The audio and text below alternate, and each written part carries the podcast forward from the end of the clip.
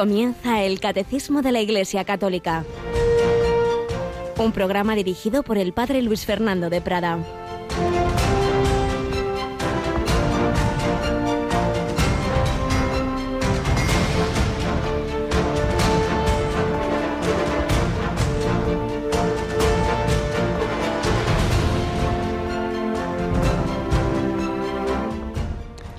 Recéis no uséis muchas palabras como los gentiles que se imaginan que por hablar mucho les harán caso. No seáis como ellos, pues vuestro Padre sabe lo que os hace falta antes de que lo pidáis. Vosotros orad así, Padre nuestro que estás en el cielo. Alabados sean Jesús, María y José. Muy buenos días, querida familia de Radio María. Vamos a por esta nueva etapa de, estos días de catecismo en esta primera semana de Cuaresma, en este 23 de febrero, en que recordamos a un santo mártir que tiene esa maravillosa respuesta cuando quieren que maldiga a Jesucristo, un anciano que había sido discípulo de San Juan Evangelista. Estamos en las primeras generaciones cristianas y le dice, llevo 86 años y de Jesucristo solo he recibido bendiciones y lo voy a maldecir. Qué maravilla y lo quemaron vivo. Claro, ese hombre enamorado de Cristo que bendecía al Señor, San Policarpo, había conocido a Cristo eh, por el anuncio de su maestro Juan Evangelista, que había repasado la cabeza en el corazón de Jesús. Pues también nosotros pedimos reposar nuestra cabeza en ese Cristo que está vivo en medio de nosotros. La cuaresma insiste en actitudes que son para todo el tiempo la oración, el sacrificio y la caridad fraterna. Y normalmente estos primeros días de Cuaresma van recordándonos uno u otro de estos aspectos de la vida cristiana y hoy insisten en la oración. Y ya nos dice Jesús que no se trata de decir muchas palabras, son buenas las palabras y de hecho nos enseña la oración del Padre Nuestro. Sí, pero lo principal es hacerla con una actitud filial. Por eso, Vuestro Padre, vuestro Padre sabe lo que os hace falta. Es el poner en, momento fuerte el, algo para vivir todo el día. Y es esa dimensión filial. Somos de Dios, somos hijos de Dios. El Espíritu Santo nos ha introducido por, por Jesucristo en el corazón del Padre. Somos hijos en el Hijo. Estamos en casa, somos de la familia y por ello con confianza. Pero fijaos en que son dimensiones, oración, sacrificio y caridad, que no, que no son independientes, están ligadas, tan ligadas que en la misma oración aparece al final la dimensión de la caridad. Perdona nuestras ofensas como también nosotros perdonamos. Y es precisamente al final del Evangelio de la Misa de hoy en lo que insiste Jesús. Si perdonáis a los hombres, también os perdonará vuestro Padre. Uno no puede especializarse. Yo la oración sí, la caridad no. O yo la caridad sí, pero la oración no, no, no, no. Todo está unido. Pues así se lo pedimos al Señor y bueno, pues eh, para vivir cada año un poquito mejor la cuaresma, el Señor nos va dando gracias especiales y también en Radio María intentamos cada año recibir una ayuda especial. Y en esta semana estamos ya recibiendo una ayuda especial. Aquí nos acompaña una vez más Yolanda Gómez. Buenos días, Yolanda. Muy buenos días, Padre. Bueno, ya hemos empezado las charlas cuaresmales, ¿verdad? Ya hemos empezado escuchando al padre Guillermo Fernández que nos habla de las bienaventuranzas durante toda esta semana y así nos vamos preparando para vivir mucho mejor este tiempo de cuaresma. ¿Y a qué hora tenemos esas charlas cuaresmales? Las tenemos a las diez y media de la mañana, las nueve y media en Canarias. Serán hasta el sábado. Así que en esta primera semana de cuaresma, en vez del Dios de cada día, pues tenemos al Padre Guillermo cada día que nos da esa charla cuaresmal de menos de media horita, pero provechosa y sustanciosa. Como nos ha dicho Yolanda, ha cogido un tema muy importante, central, central en el cristianismo, las bienaventuranzas. No nos olvidemos frente a las las seducciones y engaños del maligno, que siempre nos presenta a Dios como enemigo de nuestra felicidad, vas a ser más feliz a tu aire, sin esas prohibiciones, sin esos mandamientos, no se engaña, no se engaña. En cambio, Jesucristo nos promete la verdadera felicidad, que incluye, claro, claro, incluye el sacrificio, incluye el dolor, pero es que eso viene de la vida. El cristiano y el no cristiano, pues, pues claro, y se muere de cáncer uno y otro. La diferencia es que el cristiano, con compañía, con el Señor, con sentido, con esperanza, sabiendo que vamos a la vida eterna, sabiendo que Jesucristo ha sufrido el primero, que no nos abandona, bienaventurados, felices, los que lloran porque serán consolados. Pues sí, las bienaventuranzas, ya sabéis, a las diez y media, una hora menos en Canarias, nos espera la segunda charla cuaresmal. Y esas bienaventuranzas y esa vida cristiana vivió en su cortísima edad esta niña de la que estamos recogiendo algunos retazos de su vida de la mano del padre Alfonso López Quintas, María del Pilar, Cima de Villa, a la que llamaban Pilina. Seguimos conociendo esa vida porque todos en cualquier edad estamos llamados a la santidad.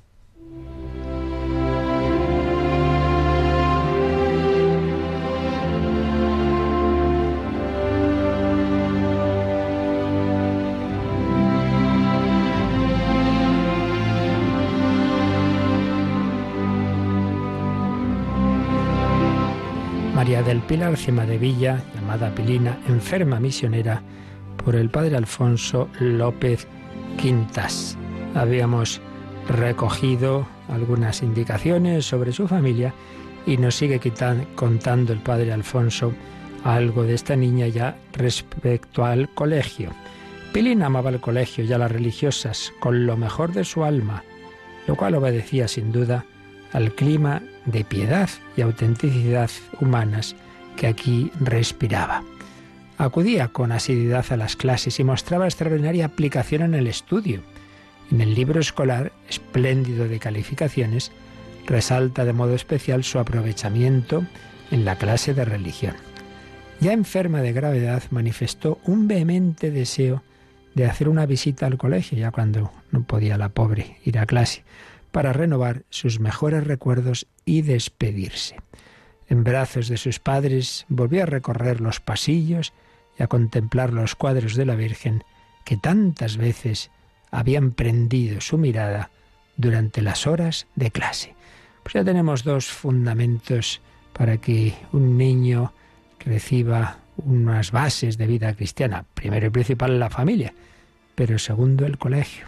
Claro que sí. Yo mismo, pues, qué gracia tuve de estar en un colegio religioso donde recibí junto a la familia, pues tantas buenas enseñanzas, tantas bases de piedad, los primeros viernes de mes, las confesiones, etcétera, etcétera. Y llevaba un momento clave también en la vida de un niño, la primera comunión. Con la profunda seriedad que ponía en las cosas de Dios, se preparó Pilina para su primera comunión. Atestigua la religiosa que la tenía a su cargo, tenía el interés que otras solo muestran ante un examen de reválida. Sus padres habían hecho ver a Pilina la conveniencia de evitar todo bullicio y contacto social en ese día, a fin de dar a su primera comunión el carácter de un encuentro con Jesús en la intimidad. Está claro que aquí la primera enseñanza y la raíz de, la, de las virtudes de esta niña estaban en esos padres a diferencia de lo que ocurre tantas veces, le decían, tú déjate de líos, de jaleos ese día, lo importante es que te unas a Jesús.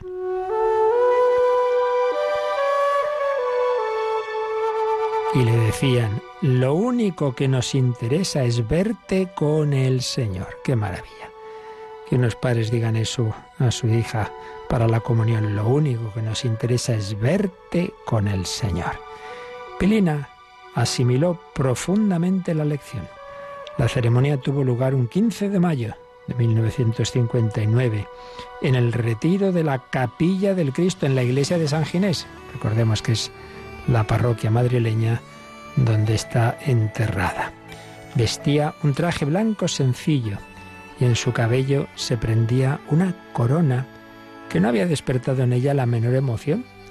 Las primeras palabras que dijo a su profesor al visitarla en ese mismo día revelan la lucha vida entre la vanidad naciente de la pequeña y su ansia de entregar al Señor las primicias de su adolescencia en ciernes.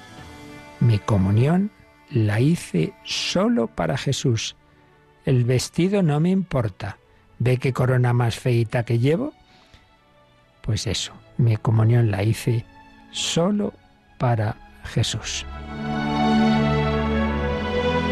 Ese día marcó un hito en el camino de Pilina hacia Dios. En cierta ocasión, algún tiempo más tarde, hallándose la familia rezando en la nave central de la misma iglesia, se echó en falta Pilina. La pequeña se había retirado sigilosamente y estaba rezando ensimismada en la capilla del Cristo, su lugar favorito de oración, a partir de su primer encuentro eucarístico con Cristo Jesús. Siempre que vengo a la iglesia, indicó a sus padres, entro a visitar al niño Jesús en el sitio de mi primera comunión.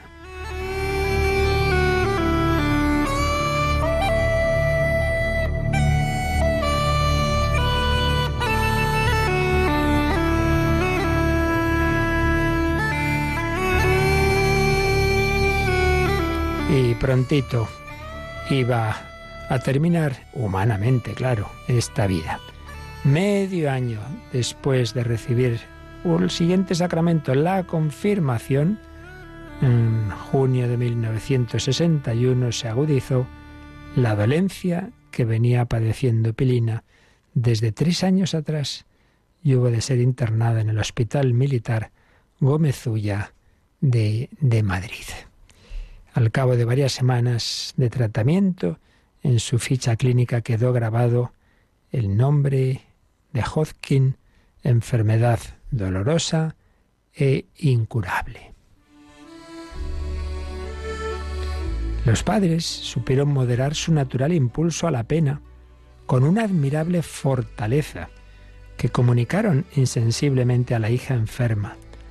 La madre, que residió en el hospital durante el desarrollo de la enfermedad, desplegó un arte incomparable de mujer hondamente cristiana, logrando convertir la sencilla habitación del hospital en un cenáculo en el que se hablaba de irse al cielo con la sencillez de una cotidiana acción familiar. ¿Cómo, cómo cambia todo cuando hay una familia de fe donde se puede hablar, sí, hija, pues te vas a ir al cielo.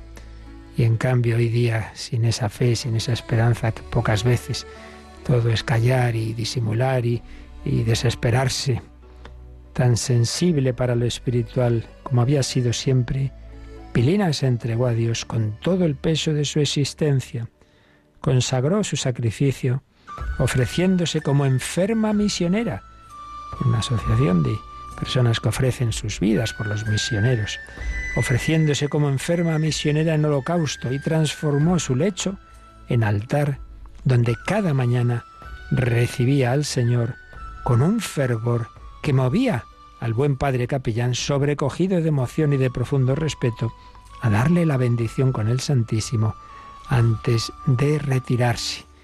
El mismo capellán del hospital le impresionaba la devoción de esta niña.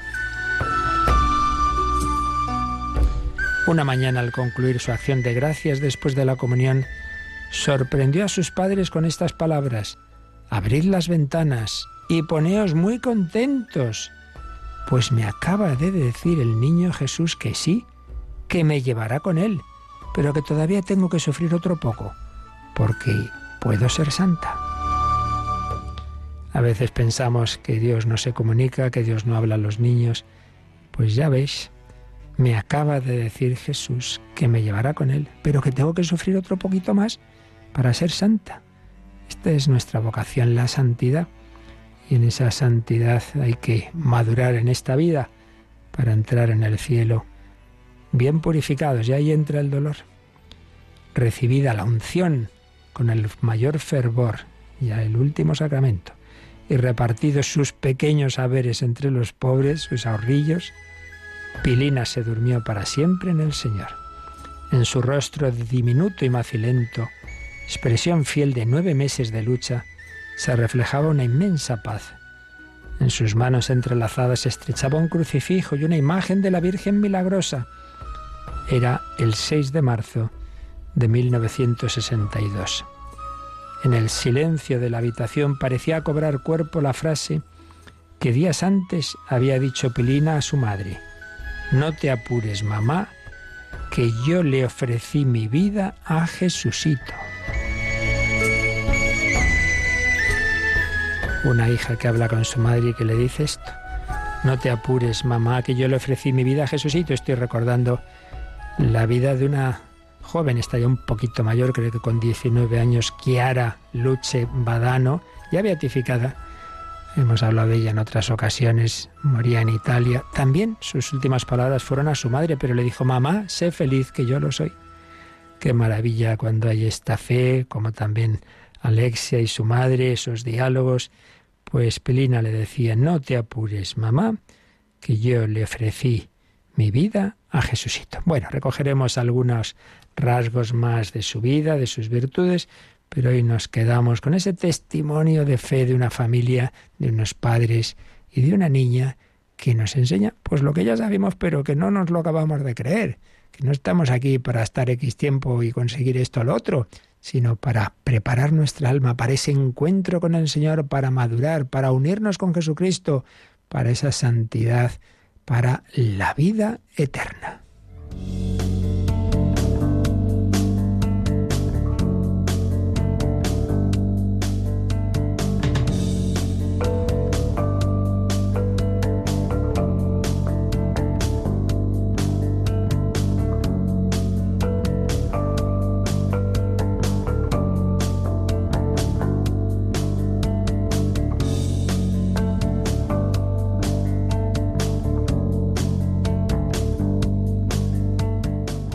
Hemos visto, los sacramentos marcaron, como es natural, la vida cristiana de esta niña. Y es que son el cauce principal por los que el Señor va haciendo su obra en nosotros, si le dejamos, claro. Si tú le dejas, qué bien lo hará, decía la Madre Maravillas de Jesús, Santa Maravillas, hilo por hilo tejiendo va. Si tú le dejas, qué bien lo hará. Le dejamos al Señor actuar en nuestra alma o nos resistimos. Bueno, pues sí, los sacramentos nos van uniendo al Señor, ahí actúa Él, eso con tal de que le dejemos desde el primer sacramento, el bautismo, la confirmación que profundiza esos dones que nos da el bautismo, la Eucaristía que nos va alimentando, la confesión que nos va sanando, etcétera, etcétera. La liturgia de la Iglesia es el ámbito fundamental y principal en el que Cristo va actuando en nosotros. Y eso es lo que estamos resumiendo después de haber terminado un primer apartado de esta segunda parte del catecismo sobre la liturgia. Estamos en los números de resumen de lo que hemos visto hasta ahora. Nos habíamos quedado en un número bien redondito, el 1111, y vamos a releerlo y, a, recordar un poquito lo que, lo que este número nos resume. Vamos con el Yolanda, 1111.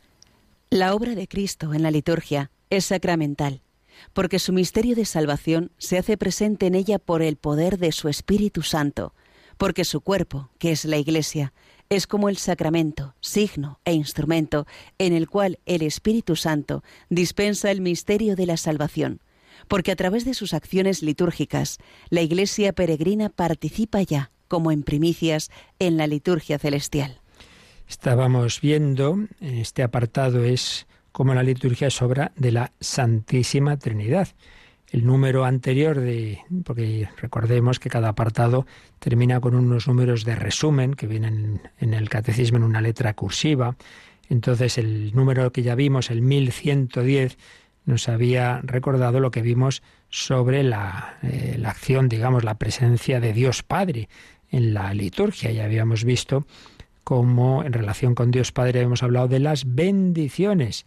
Como lo principal siempre es la acción de Dios, Dios nos bendice, la bendición descendente, que habíamos dicho que podíamos distinguir entre dentro de esa bendición descendente las consecratorias, las que consagran a una persona, ejemplo, la consagración de vírgenes, las que consagran un altar, etcétera, eh, algo o alguien de manera permanente queda asociado a Dios, queda eh, mucho más unido a Él y en ese sentido ha sido consagrado. Dios es santo y nos santifica, nos consagra con esa bendición descendente. Las que son así constitutivas o consacratorias y luego las que son de tipo invocativo, de que son de, invocar la gracia de Dios, la ayuda de Dios para las diversas actividades humanas, pues en la comida, pues el coche, la casa, no es que queden hechas sagradas, pero es pedir a Dios su gracia para que esas actividades nos acerquen a Él. Bendiciones eh, descendentes siempre la iniciativa es de Dios, a las que respondemos con nuestra bendición ascendente, es decir, yo he recibido la bendición de Dios y yo, Señor, te bendigo. Eh, ese otro sentido, ¿no? De dar gracias, bendecir a Dios, alabarlo, bendito sea Dios, bendito sea su santo nombre, etc. La obra de Dios Padre, pues en este sentido resaltamos cómo de Él proceden todas las bendiciones. Pero ahora en este número 1111 nos fijamos, siempre teniendo claro que la Trinidad, las tres personas actúan unidas, pero bueno, distinguimos lo propio, digamos, de cada divina persona. Y aquí hablamos de esa segunda persona de la Trinidad, que eso sí, es la única que se ha hecho hombre, y es Jesucristo. Entonces nos ha dicho este número que la obra de Cristo en la liturgia es sacramental. Ya dijimos lo que es esto de la palabra sacramento en un sentido amplio y además el siguiente apartado que veremos, pues justamente ahí ya vamos a precisar la noción de sacramentos. Pero ya lo decimos aquí, estamos hablando de una realidad sensible, algo que vemos, que oímos, incluso que tocamos, pues en los sacramentos está claro que si el agua, que si el vino, que si el pan, que si el aceite, que si el sacerdote que dice estas palabras, etcétera, es un signo, es algo concreto, algo que vemos, algo sensible, pero también es instrumento, instrumento de algo, o mejor dicho, de alguien que ya no vemos. Quien actúa realmente a través del sacerdote que veo y a través del agua que cae en este niño o de, o de este pan que yo estoy viendo, pero realmente en el fondo no es pan. Hay algo que yo no veo a través de lo que veo es signo e instrumento. Y en este sentido, la palabra sacramento, antes de referirse a los siete sacramentos, tiene un ámbito mucho más amplio. Y es que el primer sacramento, el proto-sacramento, es la humanidad de Jesucristo. Los que veían a Jesús veían a un hombre. En principio, pues un hombre. Hay muchos hombres, pues un hombre más, aparentemente. Pero a través de lo que veían, pues estaba lo que no se veía, que es esa persona divina. ¿Quién dicen los hombres que soy yo? Pues que si Juan Bautista, que si Elías, bueno, eso es lo que los hombres veían y ven. En, en Jesús, aparentemente, un hombre más. ¿Y vosotros quién decís que soy yo? Tú eres el Mesías, el Hijo de Dios vivo. Ah, bienaventurado Simón, hijo de Juan. Eso no te lo ha revelado la carne y la sangre, eso no lo has deducido tú de tus ojos y de tu inteligencia. No, no, eso te lo ha revelado mi Padre que está en los cielos. Lo que no se ve, eso ya es don de Dios por la fe, creer en ello. Entonces el primer sacramento en ese sentido es Jesucristo, porque a través de lo que se percibe, de lo que se veía, de, esa humanidad de Jesucristo, de, esas manos, de esa mirada de Cristo, pues se manifestaba el Dios invisible, quien me ha visto a mí, ha visto al Padre. Pero en segundo lugar, después de hablar de Cristo como proto-sacramento, hablamos de la Iglesia, también como sacramento universal, porque la Iglesia es el cuerpo místico de Cristo. Por eso cuando Saulo va a perseguir cristianos y a encarcelarlos, se le aparece a Jesús y le dice, Saulo, Saulo, ¿por qué me persigues? ¿Por qué me persigues? Porque al perseguir a los cristianos me persigues a mí. Ellos están unidos a mí, son mi cuerpo místico. Por eso nos dice este número que la obra de Cristo en la liturgia es sacramental porque su misterio de salvación, lo que Jesucristo hizo, se hace presente en ella, en la liturgia, por el poder de su Espíritu Santo, porque su cuerpo, que es la Iglesia, es como el sacramento en el cual el Espíritu Santo dispensa el misterio de la salvación. Yo ahora, ¿cómo me encuentro con Cristo? Pues en la iglesia, en la iglesia que es su cuerpo, y en la iglesia en particular, hay distintas formas de presencia, como ya vimos, pero el máximo se da en los sacramentos y dentro de los sacramentos el máximo de los máximos en la Eucaristía, donde no solo actúa Jesucristo, sino que está corporalmente presente. Y ciertamente en toda acción litúrgica actúa Jesucristo, es el que celebra, y el Espíritu Santo me da las gracias que son fruto de la obra redentora. Y termina este número diciendo, porque a través de las acciones litúrgicas, la Iglesia peregrina participa ya, como en primicias en la liturgia celestial. Esto es otra dimensión que siempre hay que tener presente en todas las dimensiones de la vida cristiana y en los sacramentos, el fin último, claro, es la escatología, es el cielo, es la liturgia celestial.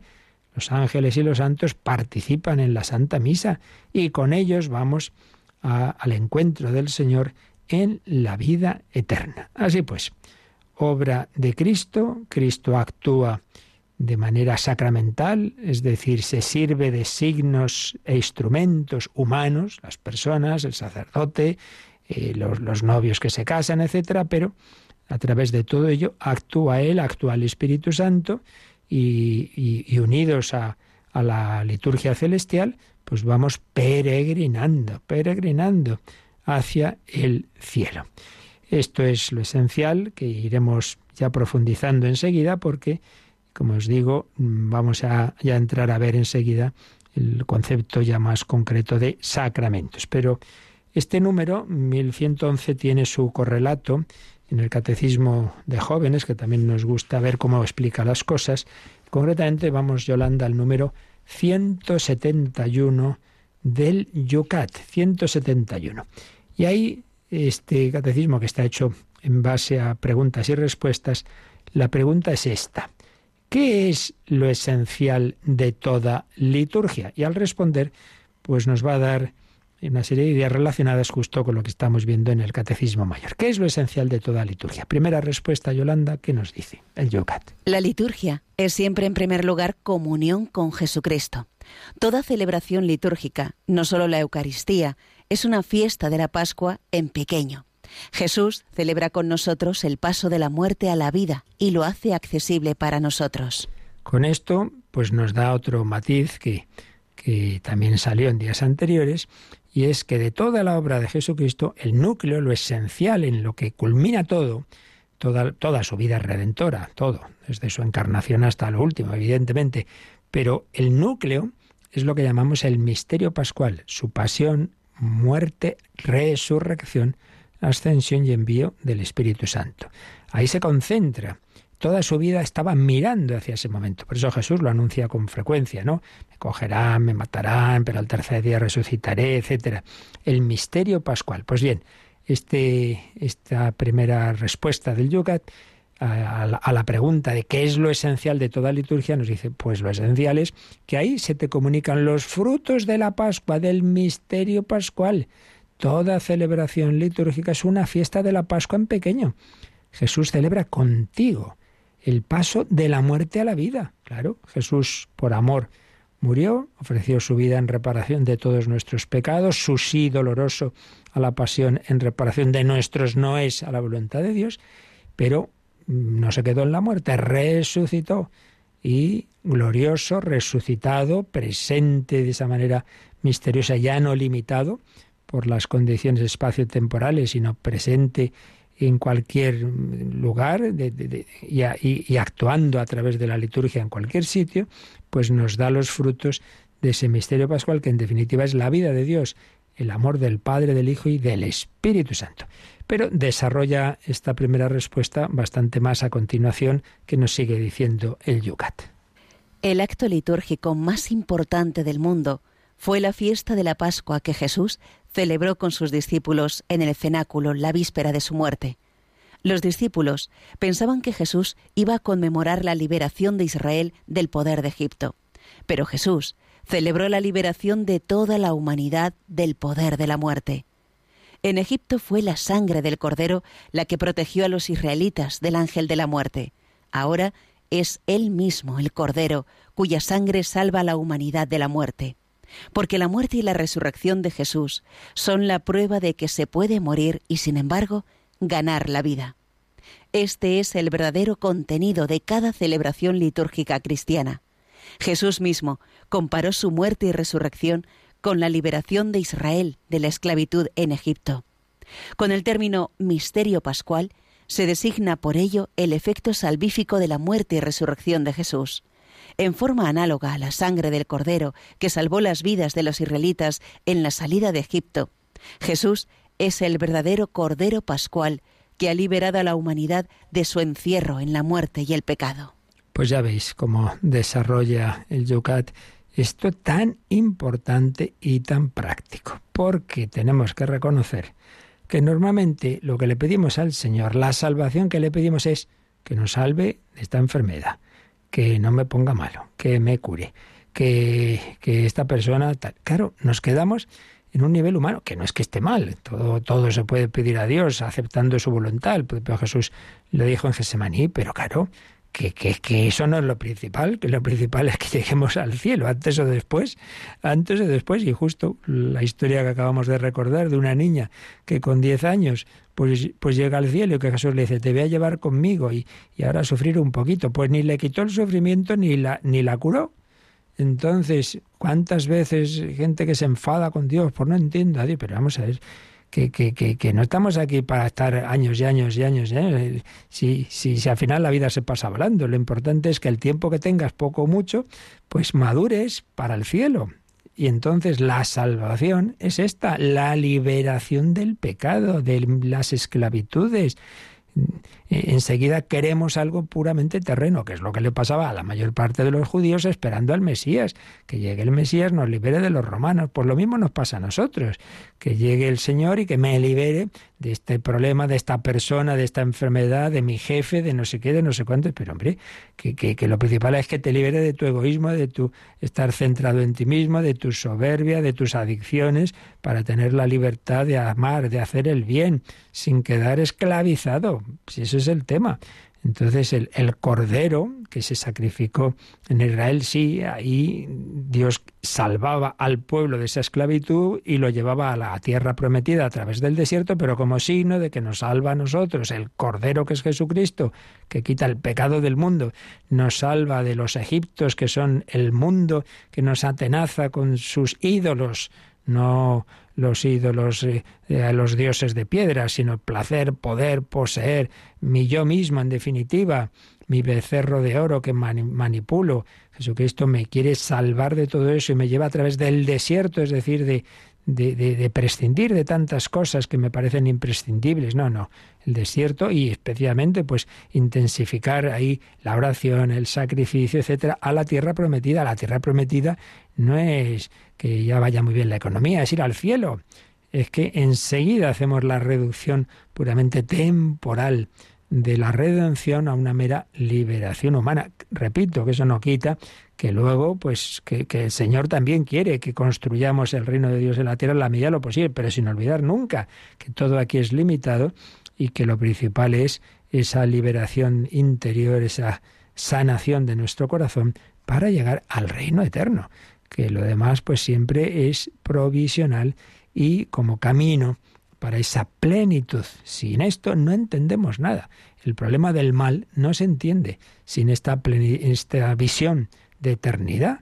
Porque claro, si al final lo que importa es esta vida, bueno, ¿y por qué esta gente tan buena? Este, fíjate, murió joven y encima por hacer el bien se, se puso aquí a salvar a uno que le estaban pegando, lo mataron a él, este que estaba allí en, en ese país por ayudar a los más pobres van y lo matan y no sé qué, no se entiende nada. Pero es que, claro, hay que tener esa visión de eternidad. Bueno, pues le pedimos al Señor esa, esa dimensión interior, que vivamos la liturgia dándonos cuenta de que vamos a entrar en comunión con Él. El Espíritu Santo nos une a Jesucristo y en Cristo, con el Espíritu de Dios, nos dirigimos al Padre. Abba Padre, la liturgia, la vida cristiana, intimidad con la Santísima Trinidad, esa unión con Dios va transformando nuestro corazón, corazón filial, corazón fraternal.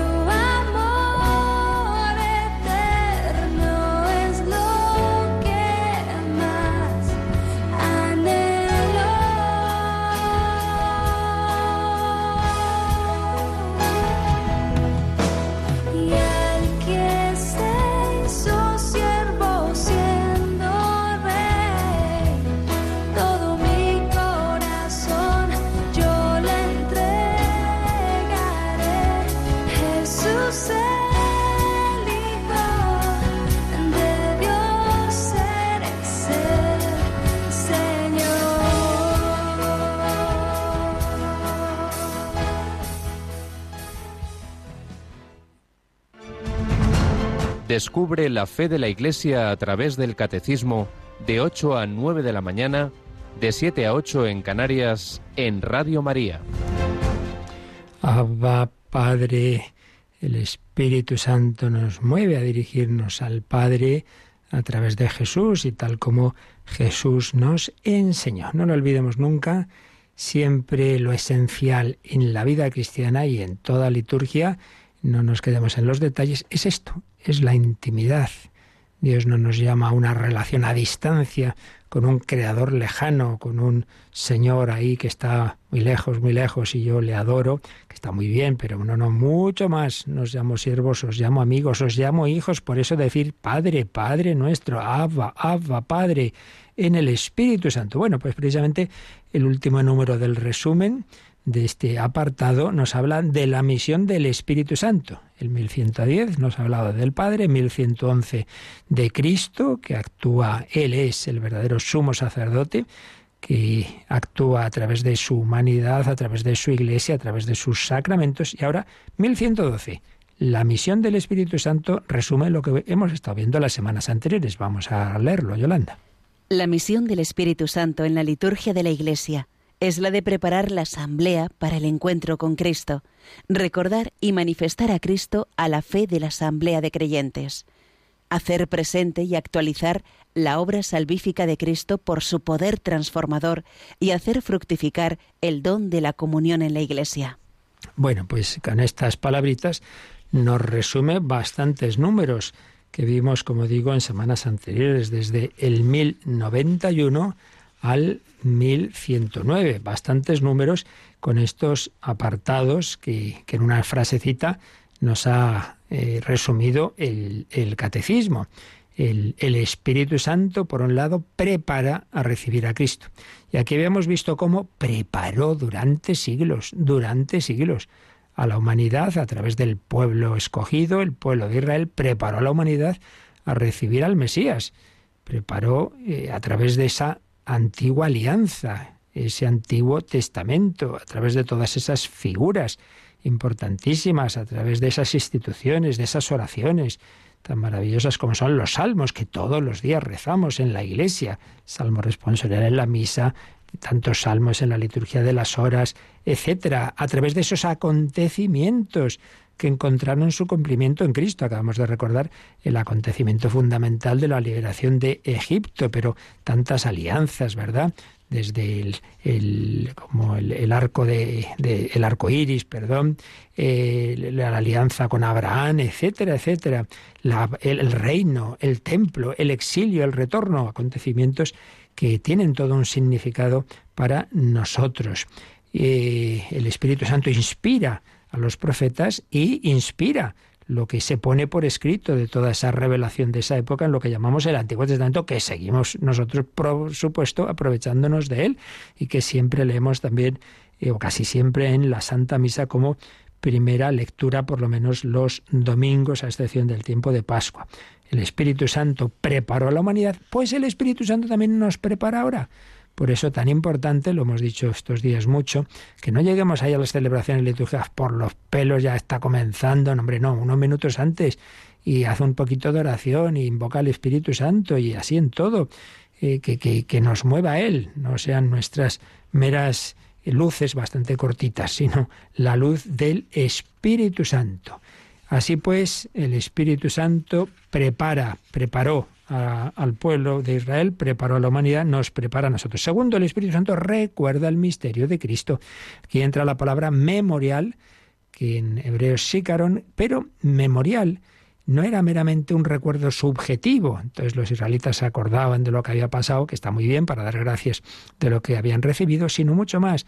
Es, eh, tenía un sentido de que aquello que ocurrió, los frutos de aquello siguen comunicándose ahora? Bueno, pues mucho más en la liturgia. No solo es que recordamos que Jesús fue bautizado en el Jordán, es que eso, eso que recordamos, se hace hoy presente, porque tú también eres bautizado. Y no solo recordamos que Jesús instituyó la Eucaristía, no, no, es que cada día se dicen esas palabras, haced esto en memoria mía, tomad y comed. El Espíritu Santo recuerda, pero como consecuencia de que recuerda, siguiente dimensión, el Espíritu Santo actualiza, actualiza el misterio de Cristo, se hace actual. No es que lo, históricamente lo que ocurrió con sus circunstancias concretas vuelva a pasar ahora, pero sí, digamos, lo esencial, la actitud de Cristo con que la vivía todo eso pensando en cada uno de nosotros se te da a ti.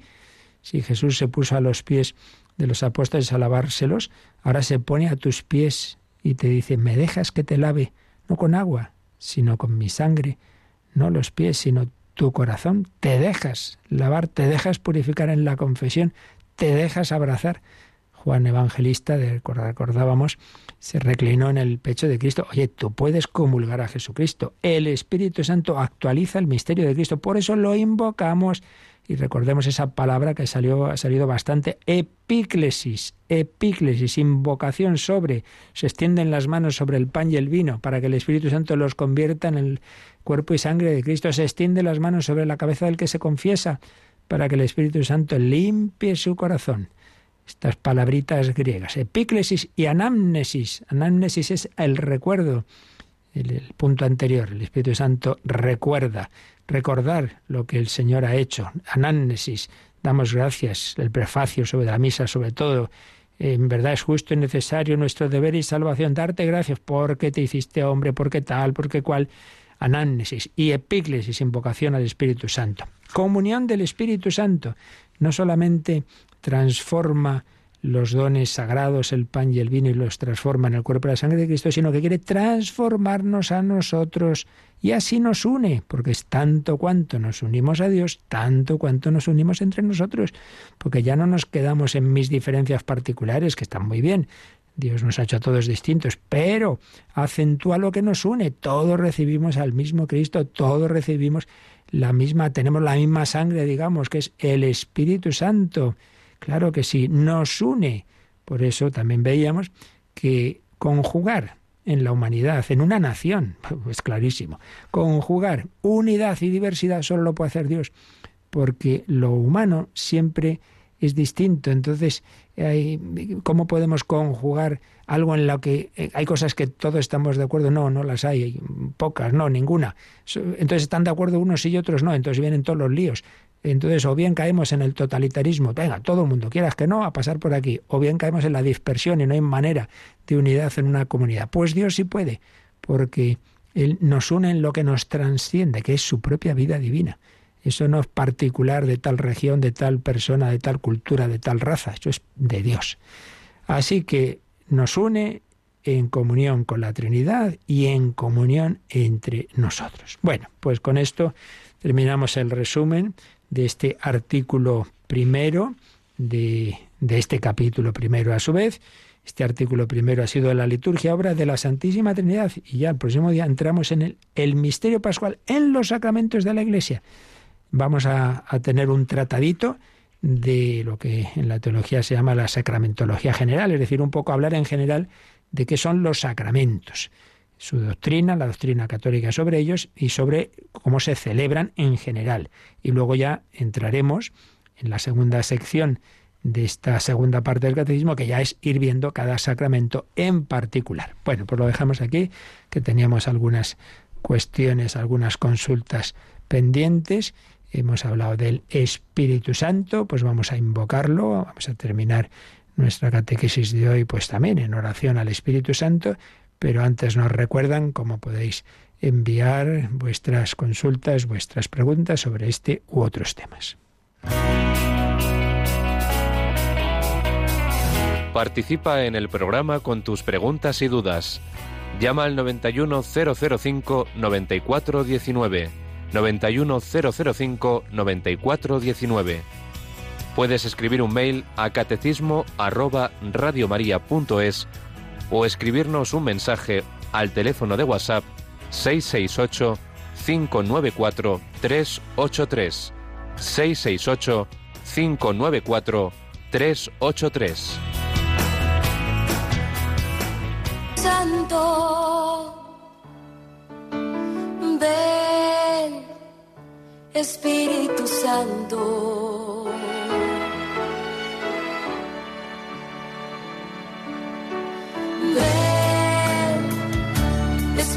Santo. Ven, Espíritu Santo.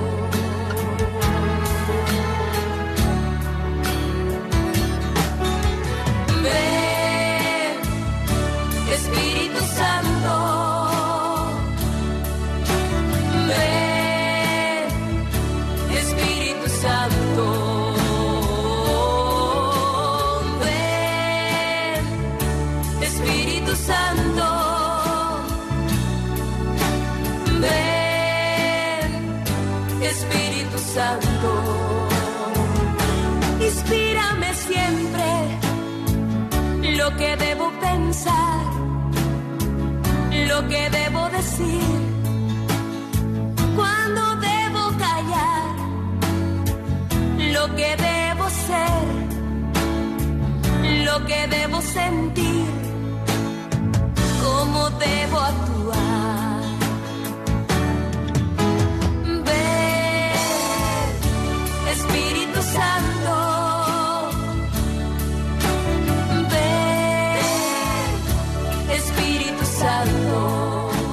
Inspírame lo que debo decir, lo que debo callar. Bueno, pues precisamente teníamos pendiente una pregunta que le ha llegado por WhatsApp que decía, ¿cómo discernir la presencia del Espíritu Santo en nuestra vida, en nuestras acciones, en nuestras palabras, para no caer en la soberbia de creer que es nuestra inteligencia, que es nuestra capacidad la que está presente. Mil gracias por cada día, por iluminar nuestra vida. Bueno, pues todo el gran tema del discernimiento. Obviamente en un minuto no vamos a, poder dar una respuesta eh, completa, aparte de que eh, lo que sí que hay que decir es esto. Tenemos como, digamos, algunas pistas, algunas indicaciones, pero tampoco pretendamos cada cosa de nuestra vida estar seguros, ¿no? De lo que hay que hacer y si no, no hago nada. No, hay que tener confianza en que si uno pone de su parte, pues lo primero, eso, lo que estamos haciendo en esta canción, invocar al Espíritu Santo. Tú empieza tu día siempre pidiendo luz al Señor, claro, la oración, al empezar el día, al acabar el día, durante el día, muy importante. O tienes que tomar una decisión. Entonces, si son cosas pequeñas, pues la confianza en que, hombre, si uno ora, si uno pone su buena voluntad, la oración. Segundo, mm, puede ser también, sobre todo si son cosas ya más importantes, hombre, el consejo. Dios también nos habla a través de. O sea, eh, hay que conjugar siempre las luces interiores y la guía exterior, que, que, no solo no se contraponen, sino se complementan. Y esto es clarísimo. Fijaos que cuando se convierte San Pablo, es una luz mística, por así decir. Pero, pero, a continuación, en Damasco, el Señor le dice a Ananías que vaya a ver a Pablo y ya actúa a través de Ananías, que le bautiza. Y lo mismo cuando San Pedro, lo del centurión, el centurión Cornelio, el centurión Cornelio tiene como una, una iluminación que le dice, vete a buscar a uno que se llama Pedro que te dirá lo que tienes que hacer. Y Pedro a su vez recibe otra luz. Sí, sí, pero luego es San Pedro el que predica y el que bautiza. Es decir, que Dios actúa en el alma, ilumina, de una forma o de otra, a veces de una manera que uno lo nota, que lo siente y otras veces no, pero está, Dios te va moviendo. Pero luego actúa a través de la Iglesia. Por eso hay que conjugar la oración, pedir luz al Señor y el consejo. De repito, claro, estoy hablando cosas un poco importantes, no va a estar uno cada media hora parándose, rezando un rosario para ver qué hago en este siguiente minuto y llamando a, a mi director espiritual, no, ya se entiende. Ahora bien, que son ya decisiones importantes, gordas, estilo, un joven no tiene claro su vocación, hombre, ahí ya hay que entrar más a fondo. Entonces ahí se aconsejan pues un retiro más profundo, unos ejercicios espirituales, ignacianos, ahí hay elementos de discernimiento que aquí ahora no puedo resumir, hay una serie de indicaciones, pero bueno, por lo menos digamos una, que es bastante básica.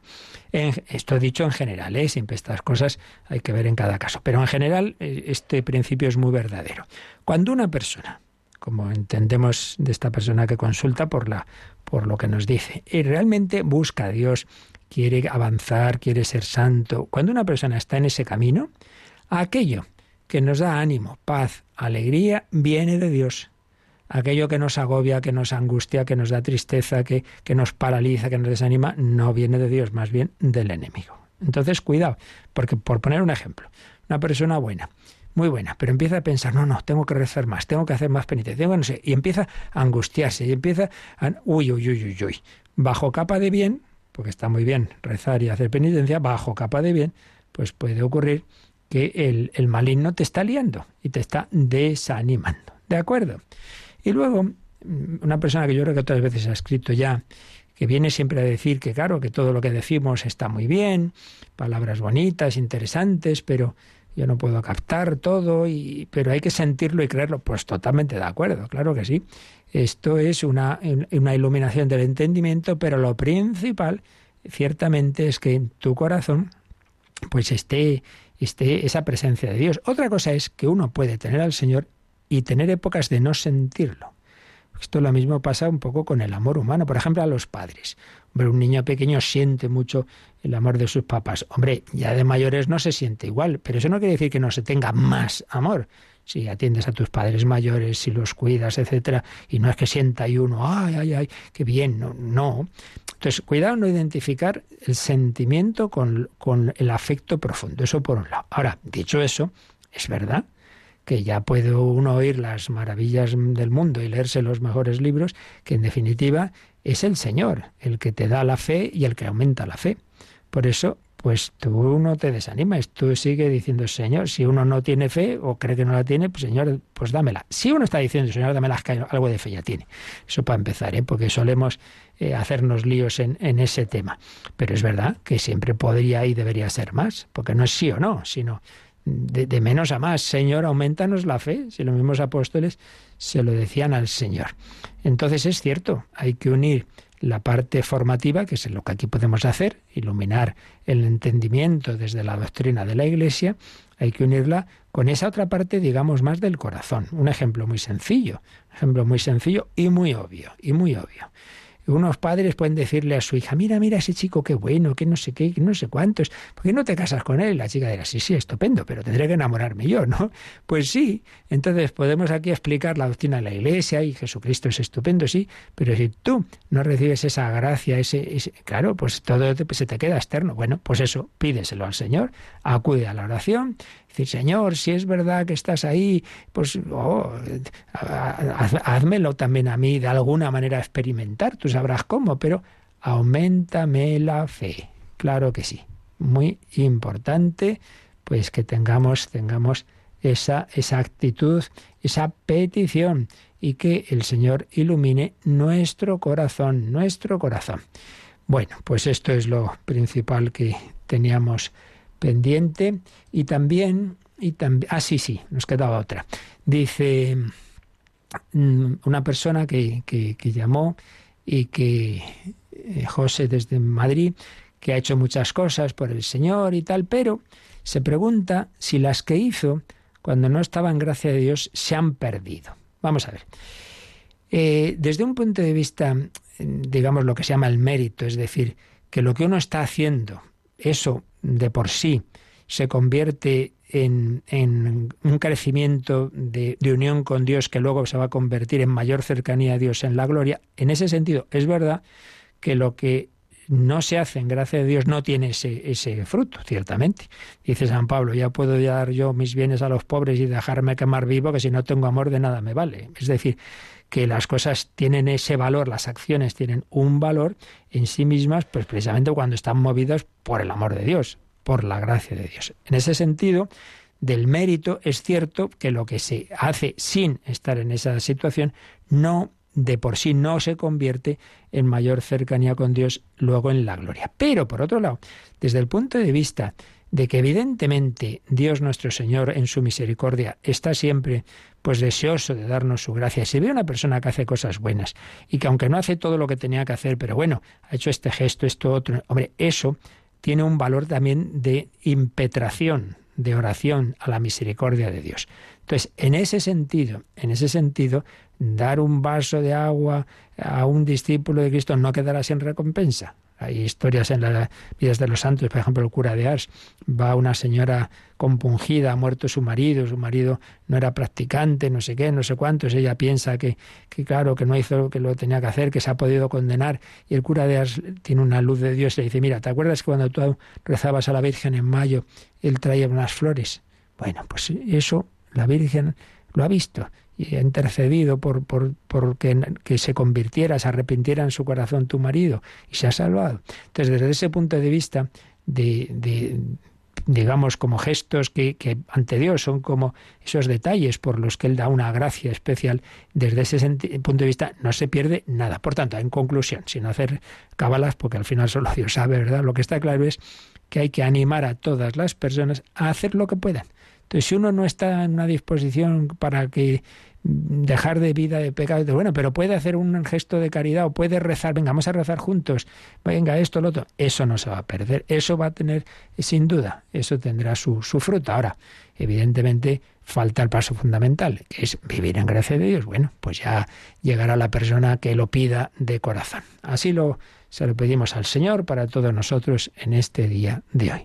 La bendición de Dios Todopoderoso, Padre, Hijo y Espíritu Santo, descienda sobre vosotros. Alabado sea Jesucristo.